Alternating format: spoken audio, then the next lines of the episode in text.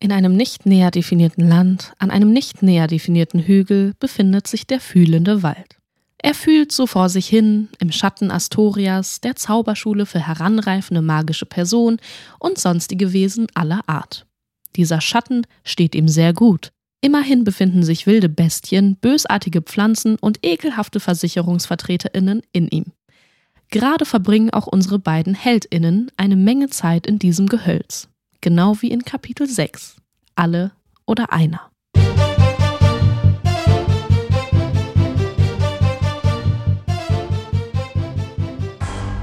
Robin trug zehn Kobolde auf ihren angespannten Bizeps und versuchte noch mehr einzusammeln. Währenddessen befand sich Kestrel im wilden Kampf mit dem Schimmelmonster, welches sich aus seinem Käfig befreit hatte. Eisiger Wille! Ein Schockzauber verfehlte den Schimmel um ein Haar. Im Sturzflug auf Kestrel lachte das Wesen ihr grausam entgegen. Die gelben, spitzen Zähne glichen Reißwerkzeugen, die sich tief ins Fleisch bohren konnten. Robin, nun mit 13 Kobolden, die auf deren Bizeps residierten, schaute über die Schulter kurz zu Kestrel rüber. Der Schimmel ließ den Kampf im Nebel verschwinden, so dass Robin nichts mehr erkennen konnte. Kleine Patschehände versperrten ihr zusätzlich die Sicht. Die Kobolde griffen immer noch nach dem Regenbogen. Mit großer Anstrengung hob Robin ihren Zauberstab in Richtung des verfluchten Gegenstands. Day wollte diesen mit einem Zerstörungszauber, naja, zerstören. Gerade als Day die Worte dafür aussprechen wollte, verdeckte eine weitere Hand ihre Augen. Mit den Kobolden auf ihren Arm konnte sie sich nicht orientieren. Während Robin vor sich hin wackelte, versuchten alle kleinen Wesen sich dem Regenbogen zu nähern, also sich von Robin abzustoßen. Die kleinen schwarzen Knopfaugen strahlten weiterhin unaufhörlich. Darin glänzten die gleichen Sternchen wie die Figuren aus Kestrels selbstgezeichneten Mangas.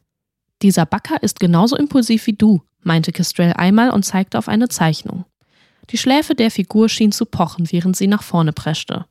Als Backer bezeichnet zu werden, fand Robin wenigstens süßer, als mit dem Wort Idiotin gemobbt zu werden, und es stimmte, Manchmal ließ sich Robin wie jetzt in diesem Moment zu oft von ihren Impulsen leiten. Vernichten! sprach Robin mit einem Zischen aus. Der Zauber traf einen Teleportierwurfhügel und hinterließ einen schwarzen Fleck im grünen Gras. Grau und undurchsichtig sah es hingegen für Kestrel aus. Im Nebel des Schimmels konnte sie sich nicht orientieren und wurde unruhig. Ich kann nicht sehen, rief sie Robin zu. Ich auch nicht, kam es als Schall durch die Nebelschwaden zu Kestrel zurück. Danke, du bist eine große Hilfe. Hey, ich versuche gerade 13 Kobolde auf meinen Arm zu balancieren. Äh, das ist wie beim Besenflugspiel, das schaffst du lock. Bevor Kestrel den Satz beenden konnte, strichen lange Fingernägel durch ihr Fleisch, als wollten sie ihre Rippenknochen nachzeichnen. Ah! Kestrel schrie auf vor Schmerz. Robin zuckte aus empathischem Schreck so sehr zusammen, dass Day alle Kobolde mit Wucht in die Luft über sich katapultierte. Beeindruckt von ihrer eigenen Leistung und der Möglichkeit, für kurze Zeit wieder freie Arme haben zu können, entschied Day sich, den Gegenstand mit einem erneuten Vernichten wegzuballern. Dieses Mal traf der Zauberstrahl den Regenbogenstrahl und der Regenbogenstrahl wurde durch den Zauberstrahl verstrahlt und es enthüllte sich eine Falle aus Strahl, äh, Stahl. Es war wohl eine altertümliche Normalo-Bärenfalle. Geschmeidig wie ein äh, Jongleur-In fing Robin die Kobolde wieder auf. Einen letzten packte Day gerade noch so am Kragen, bevor dieser auf dem Boden aufprallen konnte. Mit Schwung setzte Day ihn auf deren Schulter. Dabei erkannte sie, dass es sich um Pims handelte.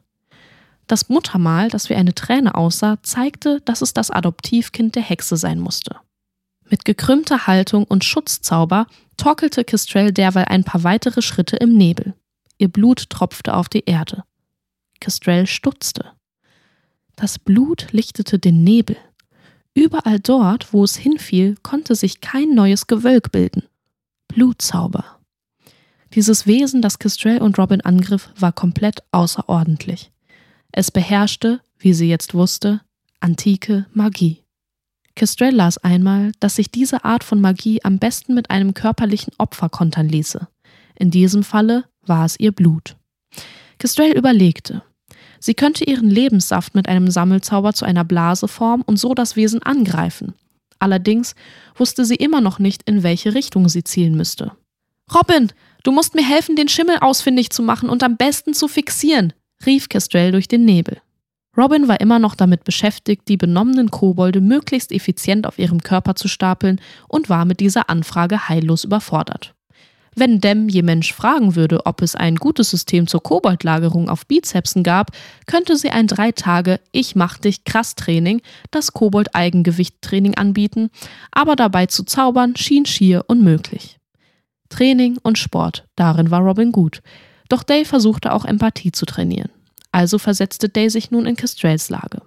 Sie kann nicht sehen, dachte Robin. Aber sie kann hören. Sie kann spüren. Und vor allem ist sie fucking Kestrel Princess. Kestrel! rief Robin. Ja? Ich kann dir gerade nicht helfen, aber du weißt doch, dass du eine Zaubergläserunverträglichkeit hast. Vielen Dank, dass du mich jetzt auf meine Schwächen aufmerksam machst, Robin. Sehr lieb von dir.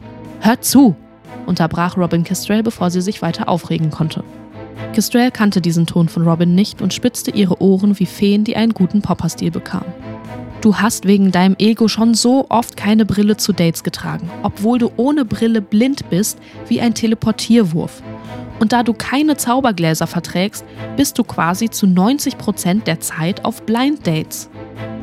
Das wird zwar nicht als Blind Date bezeichnet, dachte sich Kestrel, aber Robin wollte auf etwas Schlaues hinaus, weshalb sie Dem nicht unterbrach. Du hast dein Leben lang für diese Situation blind gedatet. Stell dir einfach vor, der Schimmel ist dein Date. Du wirst ihn erfühlen, du wirst ihn riechen, du wirst ihn spüren. Bei dem Gedanken dieses ganz komischen Kings lief Kestrel ein Schauer den Rücken herunter. Ich weiß, dass du dich jetzt ekelst, rief Robin ihr zu und Kestrel fühlte sich ertappt. Und das mag jetzt super oberflächlich klingen, aber ab jetzt heißt das Motto Schimmel statt Pimmel. Visualisiere dir den heißesten Typen. Er hat sich einfach nur im Parfüm vergriffen und Verwesungsgeruch Nummer 6 gekauft. Kestrel lachte auf. Robin hatte die Fähigkeit, wichtige Intentionen in leicht verdauliche Witze zu verpacken. Eine Fähigkeit, die nicht an der Zauberschule gelehrt werden konnte. Kestrels Blick fokussierte sich. Mit einem suffisanten Lächeln drehte sie sich um und hob selbstbewusst ihren Zauberstab. Wie einer ihrer impulsiven Manga-Backers preschte sie nach vorne. Das war Kapitel 6 von Robin und der Ruf des Feuervogels. Wenn es euch gefallen hat, lasst eine Bewertung da, folgt dem Podcast und aktiviert die Glocke, damit ihr kein Türchen mehr verpasst.